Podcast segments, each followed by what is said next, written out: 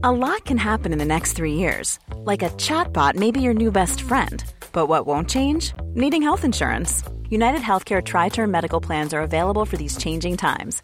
Underwritten by Golden Rule Insurance Company, they offer budget friendly, flexible coverage for people who are in between jobs or missed open enrollment. The plans last nearly three years in some states, with access to a nationwide network of doctors and hospitals. So, for whatever tomorrow brings, United Healthcare Tri Term Medical Plans may be for you. Learn more at uhone.com. Many of us have those stubborn pounds that seem impossible to lose, no matter how good we eat or how hard we work out. My solution is PlushCare. PlushCare is a leading telehealth provider with doctors who are there for you day and night to partner with you in your weight loss journey. They can prescribe FDA-approved weight loss medications like Wegovy and Zepbound for those who qualify. Plus, they accept most insurance plans. To get started, visit plushcare.com slash weight loss. That's plushcare.com slash weight loss.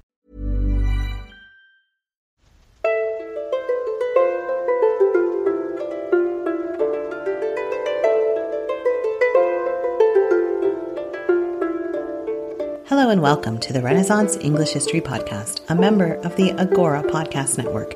I'm your host, Heather Teysko, and I'm a storyteller who makes history accessible because I believe it's a pathway to understanding who we are, our place in the universe, and our connection to our own humanity.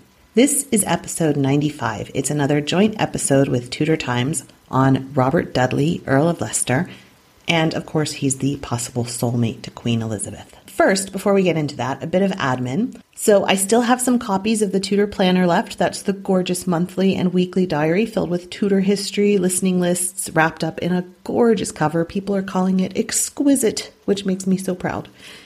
Depending on when you listen to this, you likely won't get it in time for Christmas, but it could make a lovely 12th night present or you can simply get it as the gift that you would have liked for Santa to have brought you. And I'm now discounting them by $10 since they won't arrive in time for Christmas. If you enter the code gift for me, all one word, gift for me at checkout, you'll save $10. And by mid January, they're all going to be gone until next year.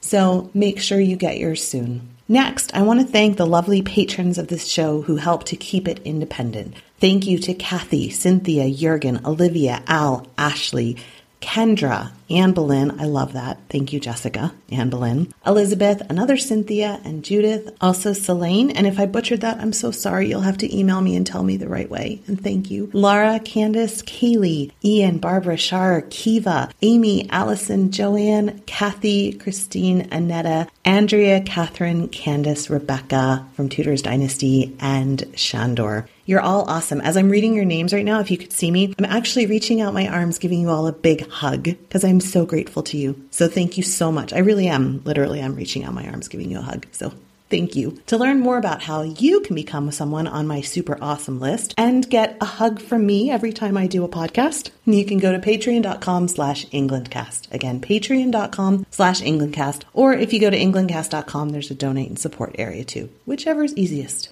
So now let me introduce you to Melita. Melita Thomas is the co-founder and editor of Tudor Times, a website devoted to Tudor and Stuart history from the period of 1485 to 1625. You can find it at tudortimes.co.uk. She's also the author of a recent book called The King's Pearl about Mary I, so you should check that out. Melita has always been fascinated by history ever since she saw the 1970s series Elizabeth R with Glenda Jackson. She also contributes articles to BBC History Extra and Britain Magazine. What can you tell us? There's so many different myths and stories we hear about him. What can you tell us about his life? He he kind of grew up with Elizabeth. Is that is that yeah, that seems to be the case. He was he was probably one of the young boys around uh, Elizabeth's half brother Edward, well Prince Edward as he was then. It was a custom for royalty to have other friends and family around them, so they didn't actually grow up by themselves. And because Edward and Elizabeth spent a fair amount of time housed in the same royal nursery palaces, she would have met Robert, you know, as, as part of the household. I think there's a record where they one of them refers to having known the other since they were eight years old. And then later, when in, in during her sister's reign, they clearly kept in touch. Um, Robert was in prison for a while at the same time as Elizabeth. They were both in the Tower of London, following Wyatt's well, her following Wyatt's rebellion and him following the uh, failed coup of 1553. Uh, there's no evidence that they met then, but it seems to have formed a, a bit of a sort of bond of experience between them. And then during the period that she was um, ho- hoping, no doubt, to become her sister's heir.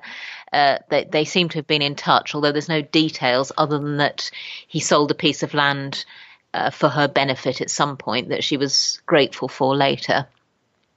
Uh, he was almost the first act when she became queen was to appoint him as her master of the horse, uh, which suggests a you, you know quite a close friendship and certainly uh, an appreciation of his his his skills in the duties of a master of the horse, which he undertook uh, extremely well. And so tell me about his life aside from Elizabeth, because he got married and presumably he did other things. He did, yeah. Although he, he did spend a huge amount of time with Elizabeth. He, she, he was definitely her closest friend for all of all of her life.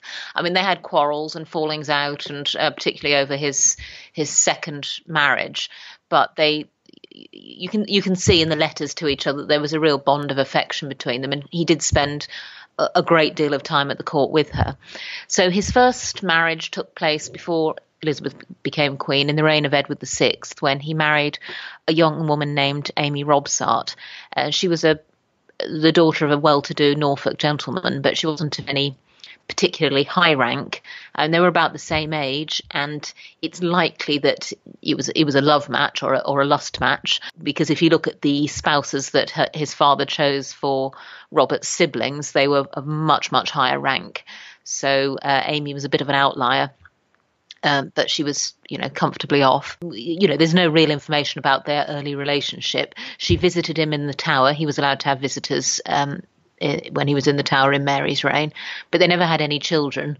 Uh, now, whether that was her or him isn't isn't clear because he did have a couple of children. Although, considering um, that he was married at least twice and possibly a third time, uh, two children seems seems quite low. So perhaps he was. Um, the issue was on his side just a bit. Perhaps the issue was on his side. Yes. Yes. yes. Once Elizabeth became queen and he was master of the horse, well, what did he do, kind of professionally?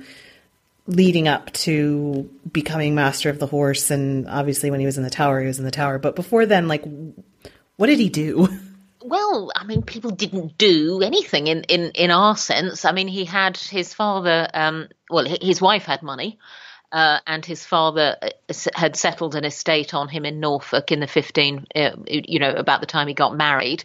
So, like all gentlemen, he lived off his rents. Um, he again, like like most gentlemen, he he practiced his military skills. He was uh, he led a a, a a, a, troop of soldiers um, under uh, King Philip during the French wars in 1557. He was present at the Battle of St. Quentin, uh, which was a, a, a big Anglo Spanish victory and apparently acquitted himself very well there. Philip was so impressed with him that he actually sent him home with the news to Queen Mary. Um, so he was he was rehabilitating himself in Mary's reign by um, being a supporter of, of King Philip. There's the obvious question about his relationship with Elizabeth, and I, I, I'm sure there was more to him than that. So I want to talk more about him yeah. besides that, but you can't talk about him without talking about that. So I, I think, I mean, what he did do once uh, he he didn't immediately become her a privy councillor. So he was he was taken up with being master of a horse, which was actually quite a big job because, of course, everything depended on on horse transport, and uh, the master of the horse was responsible for progresses and processions, for uh, finding the queen's horses. She was a great hunter, like all her family, uh, looking after the or in, ensuring that she had enough horses, that there were enough horses for her ladies in waiting, that um, baggage was transported, you know, from place to place. So, so it was quite a a wide ranging role. He had to buy horses, and that's not something that you can really delegate. You're either a good judge of horses or you're not. You can't really get anybody else to do it, and quite um, you know, quite so well as a as an experienced person can do it themselves. Um, once he became a privy councillor in 1565, he was actually one of the most active councillors. He attended more meetings than anybody other than Cecil. He took his duties very seriously as a councillor, and he was busy amassing a you know land as well. So he would have spent plenty of time on managing his estate. And then uh, in the 1580s he became lieutenant governor of the Netherlands. He was representing Elizabeth uh, leading the English troops who were supporting the um, the, the, the Protestant United Provinces in their bid to at least obtain religious freedom from Philip of Spain there were different views on what they should be doing. Uh, Robert, like many of the um, more Puritan members of Elizabeth's ministry, wanted to support the Netherlands in throwing off Spain altogether, whereas Elizabeth wanted Philip to give tolerance of the Protestant religion. She wasn't really that interested in overthrowing fellow monarchs because of the very poor example that that would set. He wasn't terribly effective as lieutenant governor. He couldn't get on with the, the Dutch terribly well, and he took a higher position from them than Elizabeth had had wanted him to take, and there was a huge row over that. So he, you know, he was a pretty pretty active chap in in government and politics.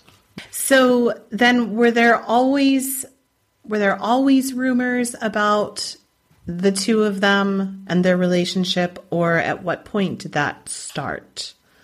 Almost well it, within within a few months of her becoming queen, uh, although he was still married at that time. His his wife they, they were only in their late twenties. From from within a few weeks of her accession, he was seen to be beside her all of the time.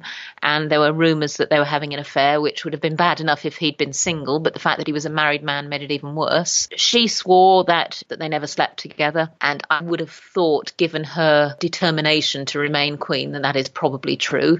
But of course, one can't be absolutely certain. I mean, it would have been such a hostage to fortune if mm-hmm. if she had slept with him. I mean, Elizabeth wasn't the most trusting person in the world. How could she ever have trusted him? Uh, it just, mm-hmm. yeah, doesn't seem very likely. But they mm. danced together, they sang together, they hunted together. He spent time in her private apartments with her.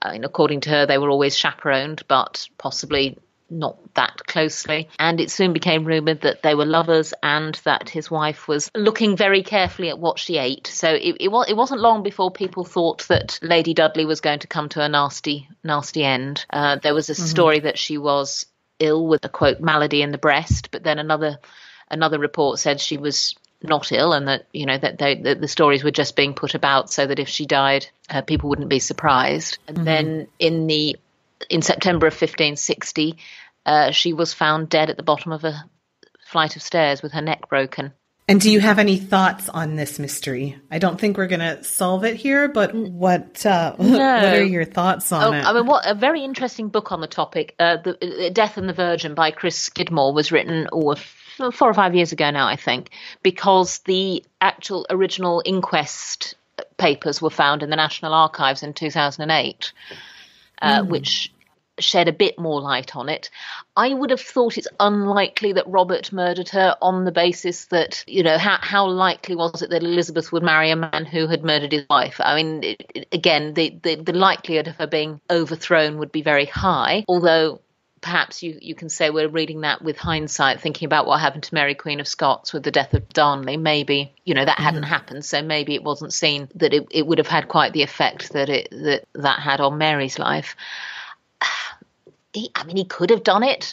Um, there's, he certainly, all the evidence suggests that he um, wanted an open and uh, unbiased inquest. Although, you know, so he wrote he wrote to the local magistrates and the JP saying, please, you know, do do everything you can to find out the truth. He didn't feign any kind of unnecessary grief, so he wasn't sort of you know, pretending to be the sorrowing widower. Nobody thought he was uh, particularly upset about it. He went away from court for a while too, didn't he? He had yes. to like leave. Elizabeth sent him away until until the inquest was over.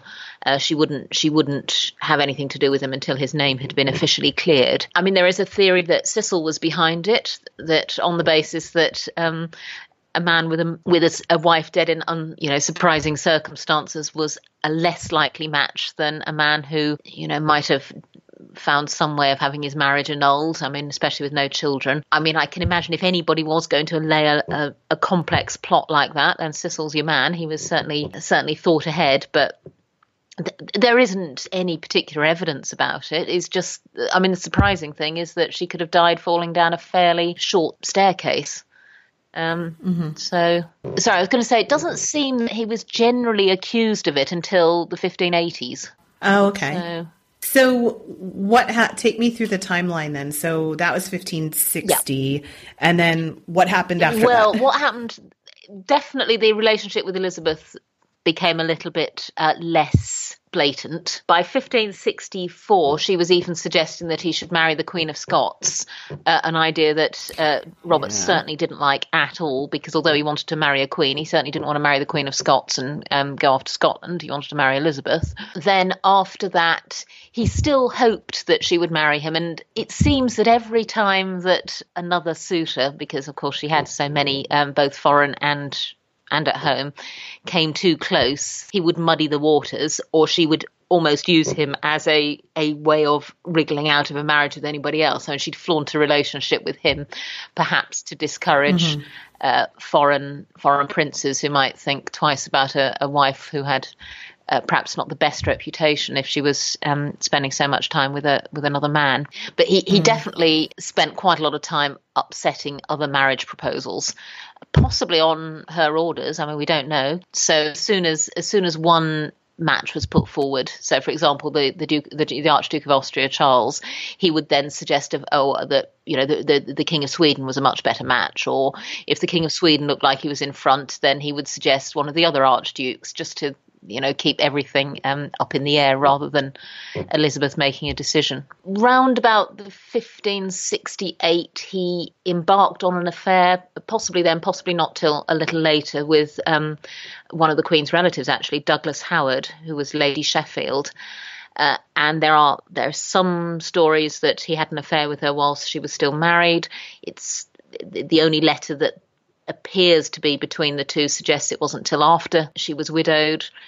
I mean, there are so many rumours and and scandals about him. It's very difficult to tell what happened when and how much is has been suggested afterwards. Possibly married Douglas Sheffield in secret. Um, she said during Elizabeth's lifetime that they hadn't married, but then after Elizabeth's death, she said that they had. He certainly mm-hmm. he, he mm-hmm. acknowledged their son, but he always said that they weren't married. Then he he had the great uh, pageant where he tried to woo. I mean, would you say that he was trying to win her uh, over? Yeah, I think yeah, that... I think it was probably the last ditch attempt. It was 1575. She was she was 42, and he was either 42 or 43. His his birth date isn't certain, and it's almost it was the greatest pageant of her reign. He spent apparently some sixty thousand pounds on it, which is uh, you know a sum we can't even imagine what it would be in modern money.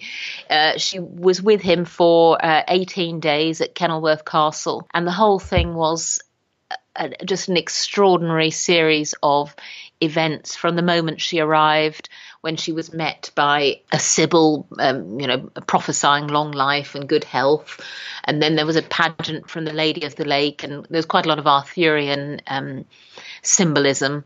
There were wild men who uh, from the from the forest who appeared to be overcome by the beauty of this stranger. Didn't know she was a queen but um, recognized her as so as you know particularly beautiful. And then there were uh, some local pageants that local people got involved with. There was a, a, you know, Robin Hood and Maid Marian and the the country wedding. There was singing there was uh, cornets and there were oboes and there was um, picnics and hunting and fireworks and every kind of display that you can imagine but uh, if she was tempted, she didn't give in. Oh. yeah, it, it seems it's a bit sad in a way. It seems almost like a last ditch attempt because uh, you know I think he probably thought by then it was never going to happen. It was it was almost like a I don't know a, a sort of a final love gift really. I, I and I do mm-hmm. think he I do think he was genuinely attached to Elizabeth. I don't think it was all. I mean, I'm sure there was ambition in it, but I don't think it was all about ambition. Mm-hmm. And the same for her with him, do you think? Yes, yes, yeah. no, uh, no, quite. And she she was very open about her her affection for him, although she would sometimes describe their affection as as as more of siblings than a, than anything else. Um, so I think it was a yeah, sort of a kind of a mixture of romantic and and I suppose over you know over the thirty years of of her reign that he was alive during, you you can't you don't carry on at the you know the white heat of romantic love, especially if nothing ever comes of it. So you know, but they were almost like a pair of old, old, old married old married people by the end. He, yeah. he, she called him her eyes. She liked mm. to give mm. them nicknames. Mm-hmm. Yeah. yeah. And she's distraught at his death. Right. So take me through then. He realized they weren't going to get married, and mm. so then he got married again. He did, and... yes. Another of Elizabeth's cousins, which uh, possibly, and she, the, the pictures of uh, Lettice Knollys, who was the Dowager Countess of Essex, she she does look like Elizabeth, which does which suggests you know that it was a, definitely a physical type that he was attracted to. Mm-hmm. Um, and he and Lettice seem to have actually been very happily married. She had four children by her first marriage, uh, of whom he became very fond, uh, particularly her her son Robert, Earl of Essex, whom um, he he promoted, or, uh, almost as though he were his own son. Uh, mm-hmm. the daughter Penelope, she became the ward of um, Robert's sister and brother-in-law, and the other children you know, were mm-hmm. also very close to him. So they seem to have been quite a close family. Elizabeth was beside herself with anger. She never forgave Lettice, who she called that she wolf. It, it took her a while to forgive Robert. It was mm-hmm. it was probably two or three years before he was um, really back in her good books. But then she just dealt with it by Mm-hmm. sort of ignoring Lettice's existence and keeping Robert at court as much as she could. But he seems to have been very fond of Lettice. I mean, there's mm-hmm. no, um, you know, I'm not sure she was necessarily second best. They were happily married, and I mean, she outlived him by you know, 45 years, I think, but she chose to be buried beside him mm-hmm. even though she'd remarried. Mm-hmm. Yes, Elizabeth was not happy about it. I, I, can imagine. Yeah, uh, yeah. I suppose she felt betrayed. You know that he he was the person who she was closest to, and now he'd gone and got himself a wife. Mm. Yeah. well, what did she expect he was going to do? You know. Well, yes, and I think that's how he, he, he did think she was unreasonable, but um, and I think they all thought she was unreasonable. I mean, she wanted to send him to the tower, but uh, Cecil had to point yeah. out that really he hadn't actually committed any crime by by marrying. Yeah, um, yeah, yeah. So then he was towards the end of his life was involved with the Spanish Armada, and that was when he died. Right after that, as well, right? Can you yes. tell me? A, yeah. So, well, throughout the 1570s, I mean, although um, he was he was actually, um, uh, well, like all Elizabethans, a, you know, a, a very religious man. He was uh, definitely on the um, more Puritan end of the of the scale amongst Elizabeth's um, ministers. So he would align with Walsingham, uh, Francis Knollys, his father-in-law, and Cecil, who were who were more Protestant than say some of the um, the Earl of Arundel, for example, who was who was a Catholic. Um, so he was always uh, very much in favour of England and Elizabeth uh, supporting Protestants abroad, and that's that's the policy that he supported throughout the 1570s and the early 1580s. Now, as I mentioned earlier, Elizabeth was very, very reluctant to provoke Philip of Spain. Apart from anything else, she wasn't that you know, you, you know, you, she didn't want to provoke him to the point of, point of war, and also she wanted to keep the balance between France and Spain, which it was sort of the long term Tudor policy. But yeah, so Robert was was very much in favour of uh, helping the the Protestants in the Netherlands, and eventually Elizabeth was worn down, and she did commit. Um, money and men to it. As I say, he was chosen to to lead the, the English troops in the Netherlands, but not with any great success.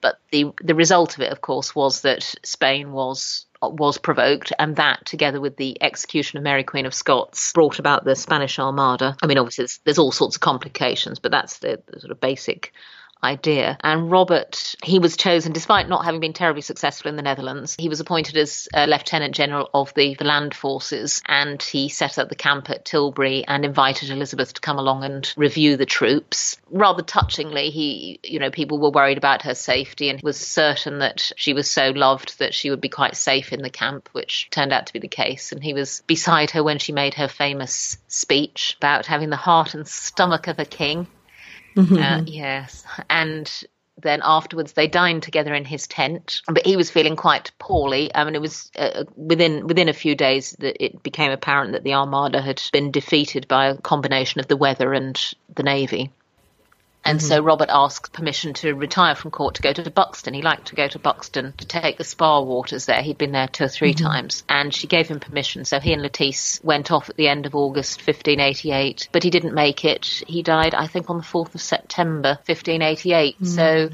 it really took the shine off the defeat of the Armada for Elizabeth She locked herself mm-hmm. in her room for several days, and the story is that Sir Walter Raleigh actually had the door broken down, but don't know whether anybody would have dared to break the Queen's door down, but. Uh, mm-hmm.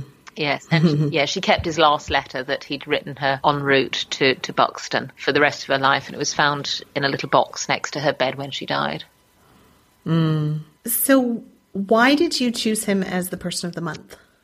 Well, because he, he is an interesting, to. and I think he's his reputation has always been very black, and in particular, there, there was a, an absolutely dreadful, slanderous, libelous pamphlet published in 1584 called, well, it had a very, very long name, but it's usually known as Leicester's Commonwealth. In it, he's accused of absolutely everything. He didn't just murder Amy, he murdered Douglas, he murdered uh, Letitia's husband, he murdered Douglas's husband, he polished off um, a, a French cardinal. He tried to murder Sir Nicholas Throckmorton. I mean, you know, this list of crimes is extraordinary. Mm-hmm. He molested all of Elizabeth's ladies, and you know, so there's just this whole, uh, you know, really horrible things were written about him, and and the the mud stuck. I mean, Elizabeth didn't believe any of it, and she took the step of having the work banned, and she didn't normally um, make specific statements about things, um, you know, because there was quite a bit of scurrilous um, propaganda about. But she was very angry about this particular one, and she, um, as part of the proclamation suppressing it, she pointed out that it was actually a veiled attack on her, and that there's no way that she would be so lacking in judgment as to have a scoundrel of the, that sort as her minister. But it, it, it, certainly stuck, and that's I think a lot of the the the slanders in, in Leicester's Commonwealth have shaded his historical reputation. So I suppose we wanted to find out a bit more about him. Yeah, and he's yes, he, he's interesting, and I think he I, I don't know, it always seems a little bit sad somehow. You I you sort of get the impression that he just never quite he didn't quite marry the Queen. He he lost he and Lettice had a little boy who died. Um, as a child, so he, he couldn't achieve his ambition of uh, starting a new dynasty. He wasn't quite successful as in the Netherlands, so he was all he, he just never quite made it somehow. but yeah. and so, where can people go to learn more about him? Well, there, I can't find a good, solid biography of him. There's the Death and the Virgin that I mentioned that talks that's mainly about Amy Robsart, but Chris Skidmore, who's very good, goes into a whole lot of other stuff. There's quite a lot about him in the books about Elizabeth, of course, because it is unfair to think of him as just her lover. He was an important part of her government. So Anne Somerset's Elizabeth the First, that's a that's a good source. Um, there is actually uh, his his account books for a couple of years are available, which are interesting. There's a book by a chap called Derek Wilson called um, "The Uncrowned Kings of England: The Black Legend of the Dudleys," which is mm. uh, talks about him and his father and his illegitimate son, or possibly not illegitimate son, his son by um, Douglas Sheffield. It's not sort of massively in depth, but it's an interesting introduction. So no, it is actually. I think I think I think the world is is due a biography of Robert Dudley. Actually, yeah.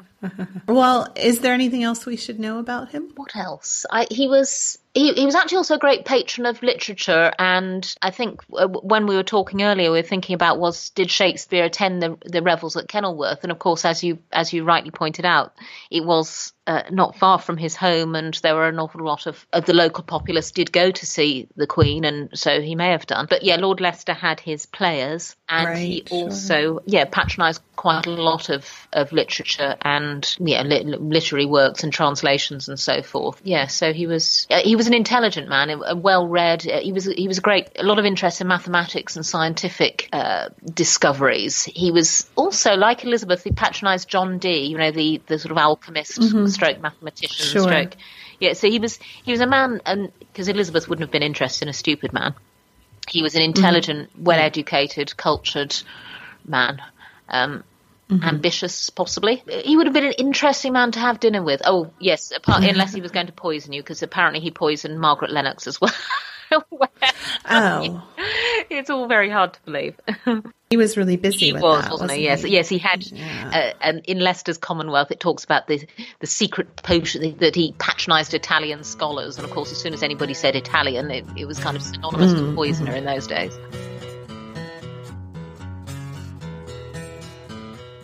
Thank you again to Melita Thomas for taking the time to tell us about Robert Dudley. For more information on him, go to tudortimes.co.uk or you can also see the resources available on the Englandcast site at englandcast.com. And remember, if you like this show, the biggest way that you can help it to succeed is to leave a review on iTunes. It's the best thing you can do.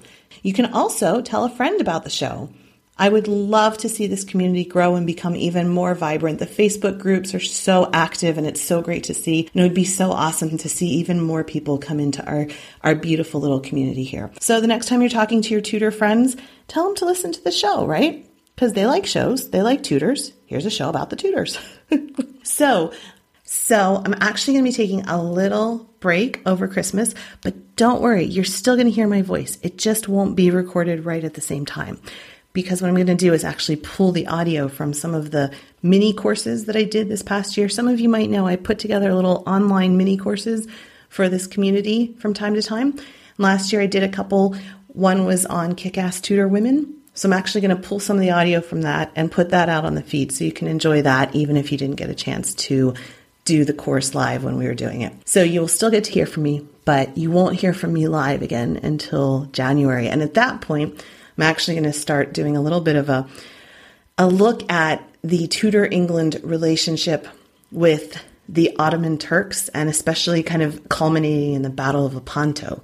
So that's what we're going to do. Every January, we kind of do foreign policy. Last year it was France. The year before it was Spain and the Armada. So this year we're going to be looking a little bit further east to the Ottoman Turks and the relationship and what was going on with Europe with that relationship and England specifically, of course. So I wish you all so much joy and peace and love. However you celebrate this time of year, if you're out with the Druids doing solstice stuff, if you're doing Hanukkah, if you're doing Christmas, if you're doing any variation of anything, I hope it's so much fun. I hope it's so cozy. I hope it's so warm. And I hope you have so much love surrounding you and wrapping you all up. And I am so grateful to you for listening to me this past year, for listening to me, those of you who have been with us for a long time. We're going on nine years here, guys. I started this podcast in 2009, and some of you have been with me since the very beginning, and I'm so grateful to you. And I'm so grateful to those of you who just found me for listening. And really, I just love you all so much. I just am so happy that I get to talk about Tudor England like this. And you let me. It's so amazing. So thank you. Have a wonderful, wonderful holiday season. Thank you for letting me be part of your year this year. Thank you to those of you who bought the Tudor Planner for letting me be part of your planning next year and your diarizing next year. And thank you for your continued listenership and support and friendship. You guys are awesome. All right. Talk to you in January. Bye bye. Blow, northern wind, send who may be sweating. Blow, northern wind, blow, blow, blow. Ich hatte Bord in Bauerbrick, dat soll semlis on sea. Ever catch yourself eating the same flavorless dinner three days in a row?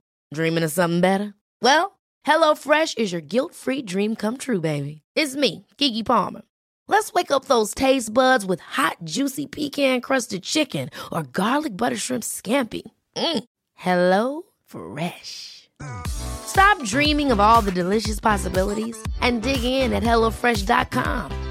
Let's get this dinner party started.